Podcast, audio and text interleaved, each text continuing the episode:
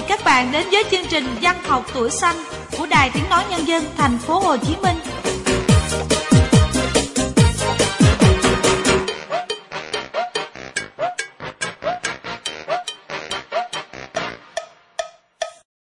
Các bạn thân mến, chúng ta lại cùng gặp nhau trong chương trình Văn học tuổi xanh. Chương trình của chúng ta được phát định kỳ từ 7 giờ đến 7 giờ 30 sáng Chủ nhật và phát lại cũng vào khung giờ này sáng thứ ba của tuần sau. Ngoài ra thì trên trang web của đài ở địa chỉ của coi web.vh.com.vn các bạn cũng có thể theo dõi chương trình vào bất kỳ lúc nào. Thư từ bài vở thì xin gửi về cho Văn học tuổi xanh theo địa chỉ Văn học tuổi xanh số 3 đường Nguyễn Đình Chiểu quận 1 thành phố Hồ Chí Minh hoặc email văn học tuổi xanh gmail.com com. Dưới mỗi bài viết, các bạn nhớ để lại thông tin cá nhân cùng số chứng minh nhân dân để chương trình tiện liên lạc các bạn nhé. Còn bây giờ thì chúng ta sẽ cùng bước vào khu vườn sáng tác ngày hôm nay. Mở đầu sẽ là một bài viết của một cây bút rất quen thuộc, Nồng nàn hương cỏ của tác giả Song Ninh. Mời các bạn cùng thưởng thức.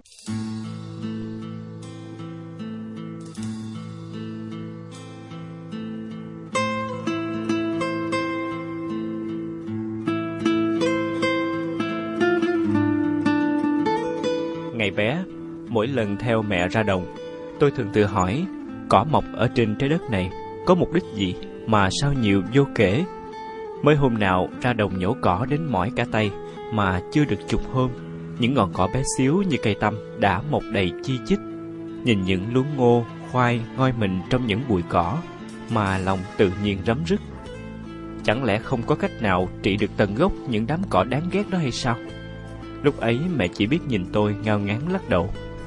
Bởi chính bản thân mẹ còn chẳng biết những loại cỏ kia từ đâu mà xuất hiện. Chỉ biết rằng nhờ cỏ mà người dân quê mới có công việc để làm Ngoài những tháng ngày chăm sóc tưới tiêu cần mẫn. Có những loài cỏ rễ bám sâu vào lòng đất rất chặt, Nhổ đến đỏ cả tay mà chỉ lôi được thân cây, Chứ rễ cứ nằm trơ ra như thách thức trêu ghẹo. Cỏ cọ dậy mà dễ mọc, không chừa nơi nào, từ những mô đất cao, dùng đất trũng cho đến cả dưới nước cũng nhiều không đếm xuể. Quê tôi chủ yếu làm nghề nông, nên bất cứ cấy trồng vụ gì cũng có công đoạn đi làm cỏ. Cỏ lúa, cỏ ngô, cỏ đậu, cỏ rau, riết rồi như một thói quen. Hệ cư cấy trồng được một thời gian, là mẹ lại bắt chúng tôi ra đồng Ngày ấy việc ra đồng nhổ những cây cỏ bé bé trở thành nỗi ám ảnh của tuổi trẻ con. Vì ngồi gian nắng gian mưa cả mấy ngày liên tục đến mỏi cẳng ê mông mà cỏ thì không cách nào tiêu diệt hết. Thế rồi như hiểu được ý đồ của tụi con nít, mẹ đành giao cho mấy chị em tôi mỗi đứa một luống để xem đứa nào làm sạch và nhanh sẽ được thưởng quà. Hồi đó quà chỉ là mấy chiếc bánh rán, bịch bỏng gạo hoặc vài trái ổi gan thơm nước mũi, nhưng đủ làm chúng tôi háo hức vô cùng. Đúng là trẻ con có khác, có quà là mắt mũi sáng bừng. Cứ thế lao ra đồng nhận nhiệm vụ, rồi ngồi một mạch bứt cỏ từ trưa tới chiều, quên hết cả mệt mỏi dưới cơn nắng ngột ngạt. Có đứa vì làm việc quá nhiệt tình mà nhân tiện nhổ luôn cả mấy gốc ngô non. Để khi phát hiện ra, lại dội vàng trồng lại y như cũ Lớn hơn chút nữa, tôi được giao nhiệm vụ đi chăn trâu sau những buổi học ở trường. Chiều chiều, khi những hạt nắng nhúng nhảy treo ghẹo những đám mây trên trời, tụi con nít chúng tôi lại ý ới gọi nhau ra đồng chăn trâu rộn rã cả con đường làng rợp bóng cây râm mát. Lúc đầu cả đám chọn cánh đồng sát nhà để chăn, nên chỉ được một thời gian là hết. Cỏ mọc ra không kịp cho đàn trâu gặm. Nhìn đám trâu đen trở về mà bụng thì hóp lại. Có đứa bị ăn dài cắn chổi vì tội làm biến để trâu đói hoài. Những lúc như thế, cả đám lại ước gì cỏ mọc nhanh hơn để có thứ cho lũ trâu ăn mà đỡ phải đi chăn ở cánh đồng xa thì tuyệt vời biết mấy. Nhớ những xế chiều buộc trâu trên đồng cỏ xanh tốt, tụi con nít chúng tôi thỏa sức mà chơi đùa. Có khi chơi giật nhau trên những bãi cỏ mềm, hoặc để đôi chân trần lướt trên những đám cỏ xanh, rồi mãi mê thả diều mà nghe như những ngọn cỏ xanh mượt tỏa mùi hương nồng nàn, quyến luyến, dù chẳng thể đánh dần được mùi hương ấy một cách rõ ràng. Nhớ cả những ngày mưa gió dầm về, vì không muốn phải gian mình dưới tiết trời khắc nghiệt mà chăn trâu. Đám trẻ con được giao cho chiếc liềm đi khắp các bờ ruộng cắt cỏ, về cho lũ trâu được nhốt ở trong chuồng. Để khi ôm những bó cỏ non trên tay mà tưởng như lẫn trong những bó cỏ mà có thời gian chúng tôi ghét cay ghét đắng là mùi của bùn ngai ngái, của những giọt mồ hôi mà nghe như có cả mùi của tuổi thơ dục qua trong hoài niệm tiếc nuối. Sáng nay trên đường đến lớp, ngang qua đoạn đường quen thuộc, thấy hai bên vỉa hè, mấy cô chú công nhân môi trường tất bật trồng những giạt cỏ xanh mà lòng rưng rưng nghẹn ngào. Bởi cũng khá lâu rồi, kể từ ngày xa quê, không còn được thấy những bờ cỏ xanh ươm đã gắn liền với một thời tuổi thơ khốn khó. Một thời cùng mẹ cha ra cánh đồng nhổ cỏ những sớm tình mơ. Nghe những giọt sương đêm còn tiếu tích trên từng nhánh cây nhỏ xíu. Ước gì được quay trở về khoảng trời tuổi thơ ấy như những ngày xưa. Được nằm trên những giạt cỏ mềm mượt, liếu lo, ca hát. Được ôm trong lòng bó cỏ non xanh mướt. Phản phất bao mùi hương rất đổi thân quen để được sống một cuộc sống bình yên, an nhiên như thuở ấy ta đã từng.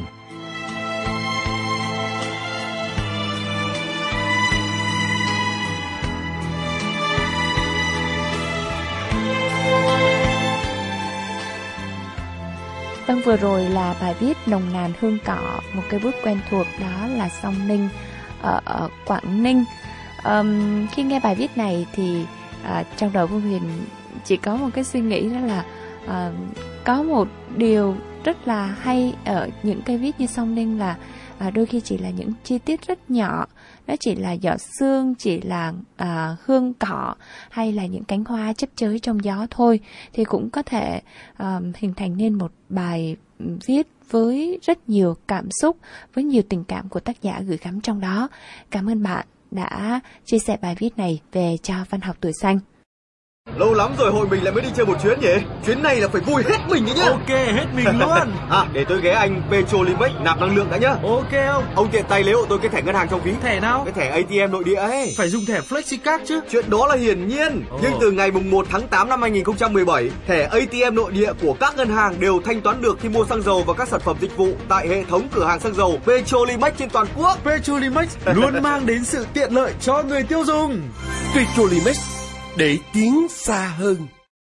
Tiếp theo trong khu vực sáng tác, mời các bạn cùng đến với một sáng tác của tác giả Mộc Miên, bản giao hưởng cho em.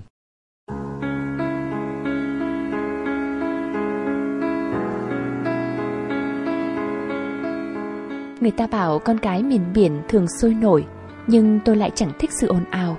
Tôi thích cái gì đó nhẹ nhàng như con sóng mùa biển lặng và du dương như gió, khẽ lay cành lá, Tôi thích nghe những bản nhạc giao hưởng, mở nhẹ nhẹ thôi, vừa nghe vừa học bài, vừa đọc sách. Ba tôi thường bảo, con nhà lính mà tính nhà quan, nhạc đó dành cho giới thượng lưu. Mình mù nhạc, biết gì mà bày đặt. Không chỉ ba mà nhiều người xung quanh tôi khó chịu vì thứ nhạc nghe không hiểu gì đấy. Họ bảo nghe sóng biển còn dễ hiểu hơn. Tôi cũng không hiểu nhưng vẫn mê nó nên tự lý sự. Đã thích rồi thì cứ mơ màng mà tận hưởng đi đau đầu đi khai quật nó để làm gì. Nghe nhạc giao hưởng trở thành thói quen theo tôi mãi. Tôi bằng lòng một mình với những bản nhạc mà tôi mê, và tôi cứ nghĩ sẽ thật khó cho anh chàng nào vừa yêu mình vừa yêu nhạc giao hưởng. Nhưng kể, tôi chưa bận tâm lắm đến chuyện yêu đương, cứ từ từ đã. Tôi còn trẻ mà. Tôi nghĩ thế. Mọi thứ sẽ chẳng có gì thay đổi nếu như anh không xuất hiện. Đúng hơn là nếu anh không quan tâm đến cái sự thức khuya của tôi thì sẽ chẳng có gì thay đổi. Anh gửi bản nhạc giao hưởng cho tôi với lời nhắn. Khuya lắm rồi, em nghe thử trước khi đi ngủ nha. Ôi, nhạc giao hưởng. Em thích không? Concerto piano số 5, Hoàng đế chương 1 đó. Em thích nhưng mà không hiểu lắm. Ừm, thích là được rồi, không cần hiểu đâu. Tôi cảm ơn anh, rồi tôi vào lùng sục trang Facebook của anh Ôi, hóa ra tôi và anh đã là bạn của nhau từ những hai năm rồi, mà sao tôi chẳng để ý gì nhiều ngoài vài câu xã giao. Cả năm không hề nói chuyện. Anh lớn hơn tôi nhiều tuổi và là một nhà khoa học có tiếng. Nhìn trang Facebook của anh cũng đủ hiểu anh có rất nhiều bóng hồng vây quanh. Vậy mà hôm nay anh lại gửi nhà giao hưởng cho tôi Rồi anh xuất hiện thường xuyên hơn, Chúng tôi nói với nhau những câu chuyện không đầu không cuối anh kể cho tôi nghe về những bản nhạc mà anh yêu thích Về những miền đất mà anh đã đi qua Mà tôi chưa bao giờ được biết đến. Tôi bị cuốn theo những câu chuyện của anh. Đúng hơn là tôi bị mê hoặc bởi sự lịch lãm và trí tuệ của anh. Anh gửi cho tôi nhiều bản nhạc hơn nữa Dặn tôi lưu vào một folder riêng để tiện mở ra nghe. Những câu chuyện của chúng tôi cứ dài mãi theo từng bản nhạc. Tôi vẫn không hiểu lắm, thế nhưng tôi cũng nghĩ không cần hiểu nữa. Cứ thích là được, và nếu muốn biết thêm gì chẳng phải tôi có thể hỏi anh sao? Tôi thường ví những bản nhạc ấy như lòng biển sâu ngoài kia, chứa bao điều kỳ diệu và tôi yêu chúng theo cách của riêng mình. Yêu chỉ là vì yêu thôi, không vì phải hiểu tường tận hay vì một lý do nào cả.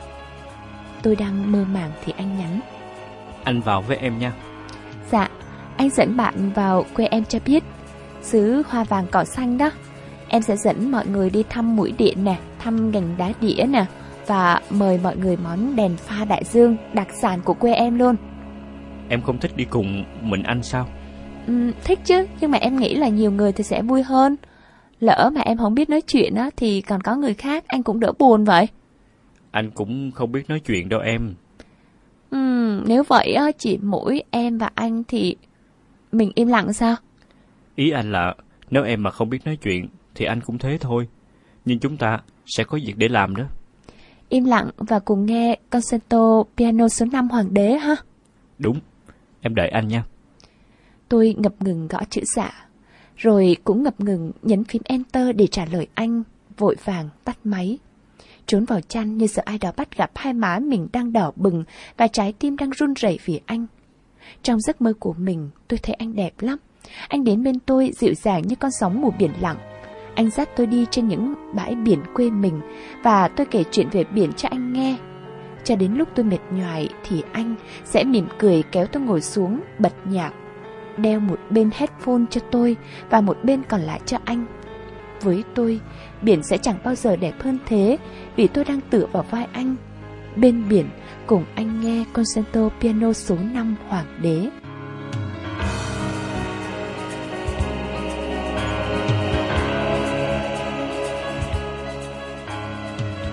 Các bạn vừa nghe bản giao hưởng cho em của tác giả Mộc Miên. Um, Với Mộc Miên thì à, thời gian gần đây Phương Huyền thấy à, trong những bài viết ngắn của Mộc Miên Đa số là gắn liền với biển và à, tình yêu rất nhẹ nhàng à, Cũng rất là lãng mạn à, dành cho một ai đó. Um, Rất là dễ thương. Mộc Miên cũng là một cây viết mà sau này Phương Huyền biết được qua tương tác Facebook Thì thấy rằng cô giáo Mộc Miên có một cái nhìn đa cảm và giọng văn luôn trong trẻo nhẹ nhàng.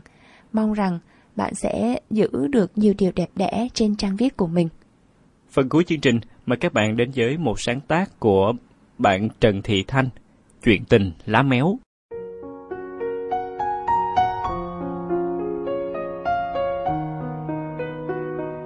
Xưa, dưới chân núi Lam Biang có hai trang trại lớn, một trang trại làm vườn trồng rau quả, ao cá và nuôi heo là chủ yếu. Ngoài đám nhân công thì cô gái là lao động chính của trang trại heo. Lớn lên cô đã thấy mình ở đó, không gia đình, chỉ có đàn heo, ao cá và vườn rau làm bạn. May sao trời ban cho cô tính yêu động vật, cây cỏ và yêu lao động. Ngày nào cô không ra thăm vườn bón cây tưới nước hay thải rau cho đám lợn, thả bèo cho đám cá ăn, thì ngày đó cô thấy bầu trời như không có mặt trời. Còn buổi đêm, những vì sao chơi trò ú tim. Đối với cô gái, cuộc sống đẹp khi những con vật nuôi mà cô chăm sóc được khỏe mạnh, những cây cối trong vườn không bị héo vì cô tưới cây bỏ sót hay bón phân cho chúng bị quá tay. Cô gái xinh đẹp, đến nỗi lũ chim trong vườn cứ thấy cô là ngưng tiếng hót, lá trong vườn như kém xanh và hoa thì như nhạt màu, ngày như ngừng trôi. Những con gà con lợn đang nằm im trong chuồng, nghe tiếng chích cục của cô là ngoan ngoãn sổng tai đưa mắt nhìn. Đôi khi chúng mải nhìn cô chủ thân quen mà lãng quên việc chính là ăn, ăn cho chóng lớn để còn xuất chuồng đúng vụ. Thậm chí chúng quên khuấy, nếu chỉ lo ngắm nhìn cô chủ xinh đẹp thì sẽ bị đồng bọn cùng máng ăn tục thừa cơ chén hết khẩu phần. Nhưng mà bầy heo như đánh đổi, đánh đổi cả bữa ăn để được thấy cô chủ với dáng người như gió, lung lay trên đám cây.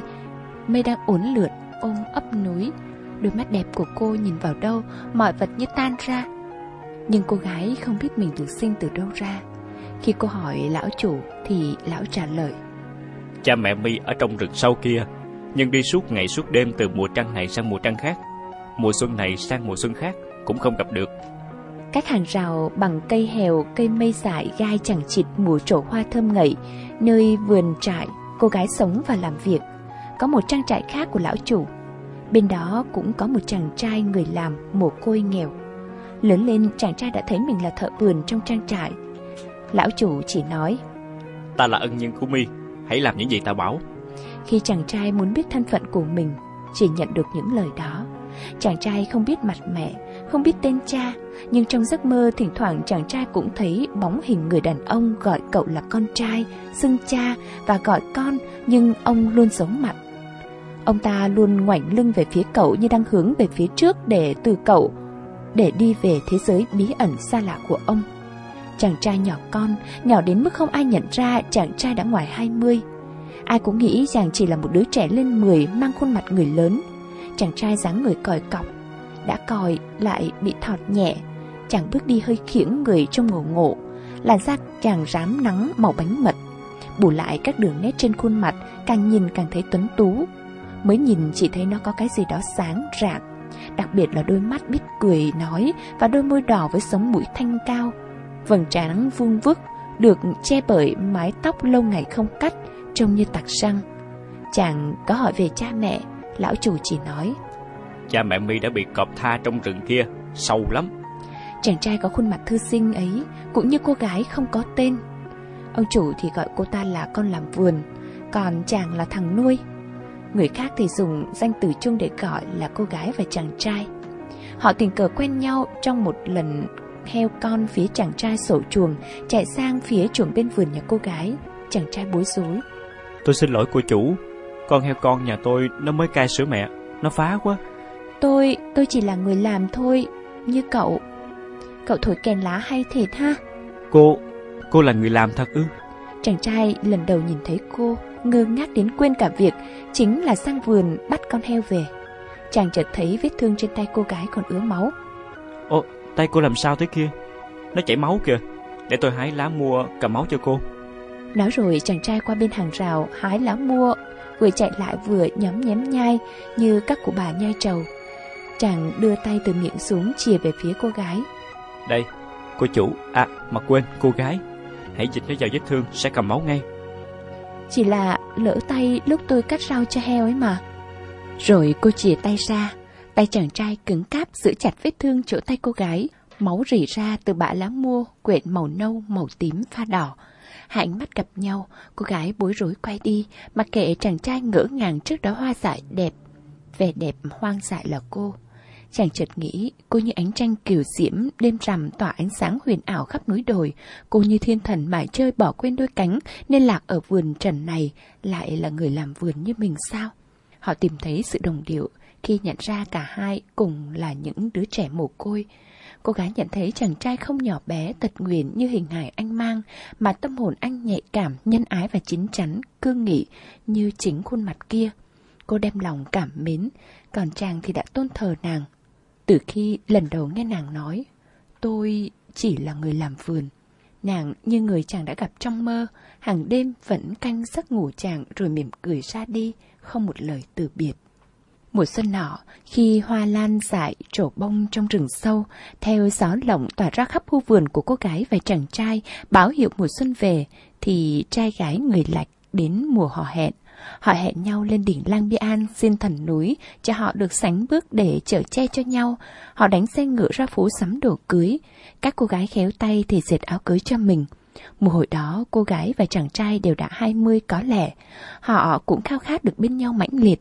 Nhiều đêm trăng, khi cô gái nghe tiếng đàn lá hoặc tiếng sáo của người mình yêu véo von trong gió bên giàn thiên lý, thì cô nhầm miệng hát theo. Chàng là dũng sĩ của rừng xanh, Ta yêu cách chàng nhìn ta đắm đuối Yêu nụ cười chàng như tiếng thác đổ xuống dòng suối Yêu ánh mắt chàng như đọng xương để tắm cho bình minh Yêu khuôn mặt sáng ngời hạnh phúc của chàng khi thấy ta từ ngày biết ta, tiếng kèn lá của chàng vang xa hơn Tựa như tiếng vang dội ngợi ca tình yêu của muôn trùng. Ta khao khát được ở bên chàng từng phút từng giây. Ngày hỡi ánh trăng sáng kia Hãy tới đầu trên vai chàng đi. Theo chi ta mãi thế Này hỡi tiếng gió véo von tấu lên vũ khúc của thiên nhiên kia Cứ nhảy nhót hoài không mỏi chân sao. Ôi chàng là tất cả nụ cười Và là nỗi nhớ ngày đêm của ta.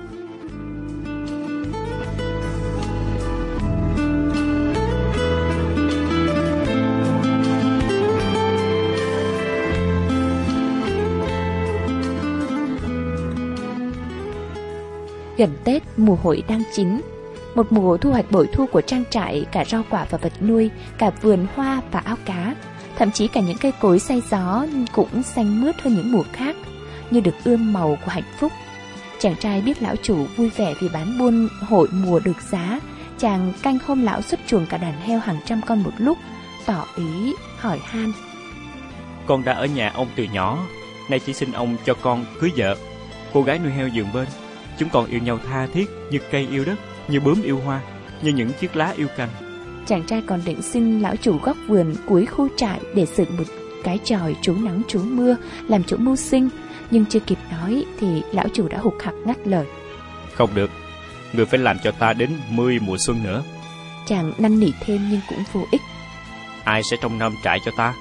Nói rồi lão quay đi, bỏ lại chàng trai buồn rũ ra như đám cây trong vườn, mắc mùa sương muối nặng. Rồi chàng nói với cô gái, biết đâu cô sẽ xin được lão chủ của cô. Với lại lão chủ của cô và của chàng trai vốn là chỗ làm ăn thân tình, biết đâu ông ta nói đỡ cho hai người. Cô gái bày tỏ ý nguyện với lão chủ của cô, thì lão nói, Ta mà để cho mi đi theo thằng quắc con đó à? mi cứ ngồi đó mà chờ. Khi nào ánh mặt trời quên một phía sớm mai, khi nào đỉnh lăng ven kia trụi lá và toàn bộ gốc thông được chọc lên trời, ta sẽ để mi theo hắn. Cô gái ôm nỗi đau vào lòng thủ thỉ với núi rừng. Giảng ơi, sao giảng không cho con một lần được tọa nguyện? Nào, con có mơ ước hoàng tử giàu sang phú quý đâu, chỉ là một anh làm vườn có trái tim chảy máu nóng thôi. Giảng ơi, xin cho con được làm vợ của chàng. Nàng nhìn lên bầu trời kêu than, bỗng nàng thấy đàn chim di trú đã về, nàng chạy thẳng ra vườn, chàng trai và reo lên. Ta biết rồi, chàng ơi, lão chủ không tác thành cho chàng và ta, nhưng cha mẹ của chàng và ta, họ nhất định ủng hộ. Vậy chúng ta đi tìm họ. Nhưng mà nàng biết đó, lão chủ đã nói cha mẹ ta bị cọp tha vào rừng rất sâu. Còn cha mẹ ta, họ cũng ở trong rừng, lão chủ cũng nói với ta như vậy khi ta hỏi về họ. Vậy chúng ta sẽ đi tìm họ. Cả hai cùng nói rồi mắt nhìn mắt, tay đan tay dưới ánh mặt trời chới với, phơi lung linh trên tảng đá. Chàng trai nói thêm, Nếu được, ta xin nối sào chọc những vì sao lấp lánh trên trời kia xuống cho nàng bầu bạn. Nói chi cho rừng cùng nhau. Tối đó trăng sáng, cô gái và chàng trai đi khắp hai trang trại cúi chào tạ lỗi với từng góc vườn, từng gốc cây, con vật nuôi, tới mở sáng. Những vì sao trên trời như nghe được lời thủ thỉ của hai người dành cho cây cỏ, vật nuôi. Họ cũng chạnh lòng. Họ như đang ở thiên đường, xung quanh ngàn vạn vì tinh tú. Rồi họ đi vào sáng sớm, khi lớp sương mờ đang đọng trên đuôi những chiếc lá trầu bạc. Chờ ánh nắng đến, chờ những hạt sương bay về với nơi chúng đã đến. Chàng trai nói với cô gái, Dòng đời của chúng ta cũng như những hạt sương này vậy. Đêm thì động trên lá, ngày ra thì bay lên trời, rồi lại nhỏ xuống lá vào đêm và hóa thành những hạt sương. Tại sao chúng ta không đi kiếm nguồn cội của mình đến tận những dòng suối? Họ đâu biết những dòng suối cũng đổ nước về bụng mẹ mênh mông là biển cả. Cũng như họ đâu biết trong núi rừng kia, không những cha mẹ họ không thể sống trong đó mà núi trồng lên núi, chỉ có cỏ cây hoang dại mới sinh sống được. Họ dắt tay nhau vào rừng từ hôm trăng còn méo mó như lưỡi liềm mà đến khi trăng tròn rồi trăng khuyết rồi tàn hẳn vẫn chưa tìm ra được cha mẹ mình. Núi lại trồng lên núi, khe suối, dãy đá đen ven suối dẫn họ đến một thế giới của tự nhiên. Ở đó mọi thứ đều heo hút. Rồi họ đi đến cuối dãy núi để lên đỉnh cao nhất. Hai người nghĩ rằng cha mẹ họ có thể ở trên đỉnh núi cao đó. Nhưng đi mãi họ không tới được đỉnh núi. Họ chặt thân nứa nằm nghiêng trong rừng kiếm nước đọng uống. Thứ nước ứ trong thân cây nứa càng uống càng khiến họ khát, khát khô. Đi mãi họ gặp một dòng suối từ núi chảy ra nhưng không uống được nước. Nước có màu vàng đỏ, vàng xanh. Họ tới con suối khác, suối này rộng, nước trong veo. Cô gái đã mệt, đôi chân đã tưa máu vì đường rừng. Cô ngồi nghỉ lại bên suối nước, nơi cô có thể soi bóng mình dưới mặt nước trong veo. Còn chàng đi kiếm quả cho cô ăn. Chàng theo con suối đi mãi đi mãi Đến tận ngọn của con suối Nơi bắt đầu của dòng suối Là từ mặt nước chảy ra từ đỉnh núi cao. Chàng thấm mệt rồi mệt lử Kêu lên. Giàng ơi Con không thể để cô ấy ở đây một mình. Con còn phải đưa cô gái của con đi tìm cha mẹ của chúng con Để xin họ tác thành hôn nhân cho chúng con. Con biết họ ở trong núi rừng này. Đất trời linh thiêng Núi rừng hùng vĩ như nghe được lời nguyện cầu của chàng trước khi gục xuống nơi đầu ngọn suối đã cho thân chàng hóa thành cây có màu trắng hồng, hơi giống với màu lá của chuối non ở phần đọt. Lá có hình một nửa trái tim, cây lạ đó theo dòng nước trôi xuôi tới chỗ cô gái đang ngồi thì mắc lại. Cô gái thấy lạ, hái lá ăn thì thấy vị chua chát. Quan hết lá này tới lá kia, cây lại tiếp tục mọc lên lá khác. Vừa ăn vừa gọi chàng, Cô ngồi chờ chàng trai mãi, Đến mùa thu thì héo hon, nằm xuống. Cuối mùa trăng đó, Người làng vẫn đi tìm cô gái và chàng trai. Họ đi mãi đi mãi, chẳng thấy. Họ chỉ thấy trong rừng xuất hiện một loài cây lạ, Sinh tán rất nhiều ven khe, Tỏa lên tận đỉnh núi Lang Biang. Thứ cây có màu hồng, trắng phớt, Lá của nó, lá nào cũng như lá nào, Có hình hai nửa trái tim ghép vào nhau, Thành hình trái tim bị bóp méo. Mọi người nhìn thấy chiếc lá méo mó, Nghĩ đến thân hình hơi khiễng của chàng trai, Nhìn thấy màu xanh pha hồng Lại như pha trắng, Nghĩ đến làn da cô gái, Vẻ đẹp của cô. Lá méo nhìn thì méo mó lệch lạc, Nhưng trông kỹ bổ sung cho nhau. Nửa lá lệch bổ sung cho nửa kia, Trông rất hài hòa. Người ta nói cây lá méo sinh tán lên tận đỉnh núi cao nhất Vì nó đang đi tìm kiếm cái gì đó. Hai lá ăn thì thấy vị chua chua thanh thanh từ đó dân làng gọi cây này là cây lá méo. Chuyện tình lá méo có từ đó.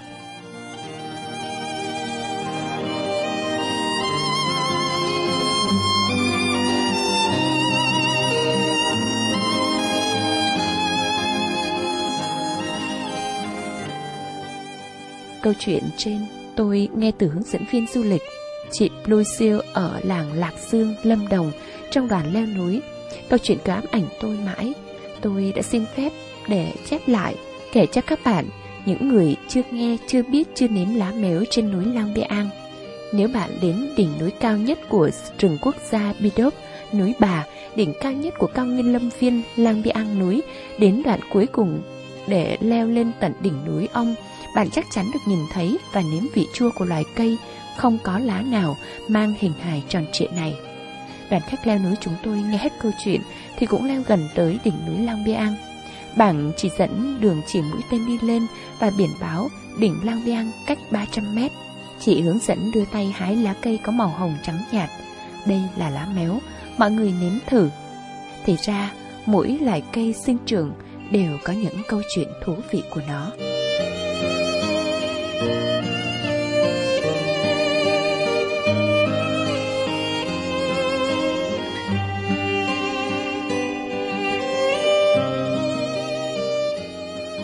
Chúng ta vừa đến với chuyện tình lá méo của tác giả Trần Thị Thanh ở Biên Hòa, Đồng Nai. Chuyện này à, Văn Phong nghe có vẻ lạ quá hả Phương Huyền? Vâng đúng như Minh Quan nói thì đây là một câu chuyện à, khá lạ, nó giống như là một uh, truyền thuyết được kể lại bởi một hướng dẫn viên du lịch và tác giả của bài viết này đã xin kể lại. Tuy nhiên ở đây thì khi mà Phương Huyền chọn câu chuyện này bởi những cái điều thú vị nho nhỏ của nó nhưng mà bên cạnh đó thì um, câu chuyện kể uh, ờ, có thể là uh, chưa được chắt lọc và chưa được uh, tinh tế lắm trong từng câu chữ. Đặc biệt là khi ừ, tác giả Trần Thị Thanh kể lại câu chuyện này thì lại uh, dùng từ như hơi nhiều. Có những chi tiết thì diễn giải hơi nhiều và câu chữ cũng bị thừa khá là nhiều. Vì vậy không chỉ ở bài viết này được kể lại, mà ngay cả những sáng tác khác thì chúng ta cũng cố gắng chăm chút hơn à, trong từng câu chữ của mình chị nha. Cảm ơn chị đã cộng tác cùng với Văn học tuổi xanh và đến đây thì thời gian dành cho chương trình cũng đã khép lại.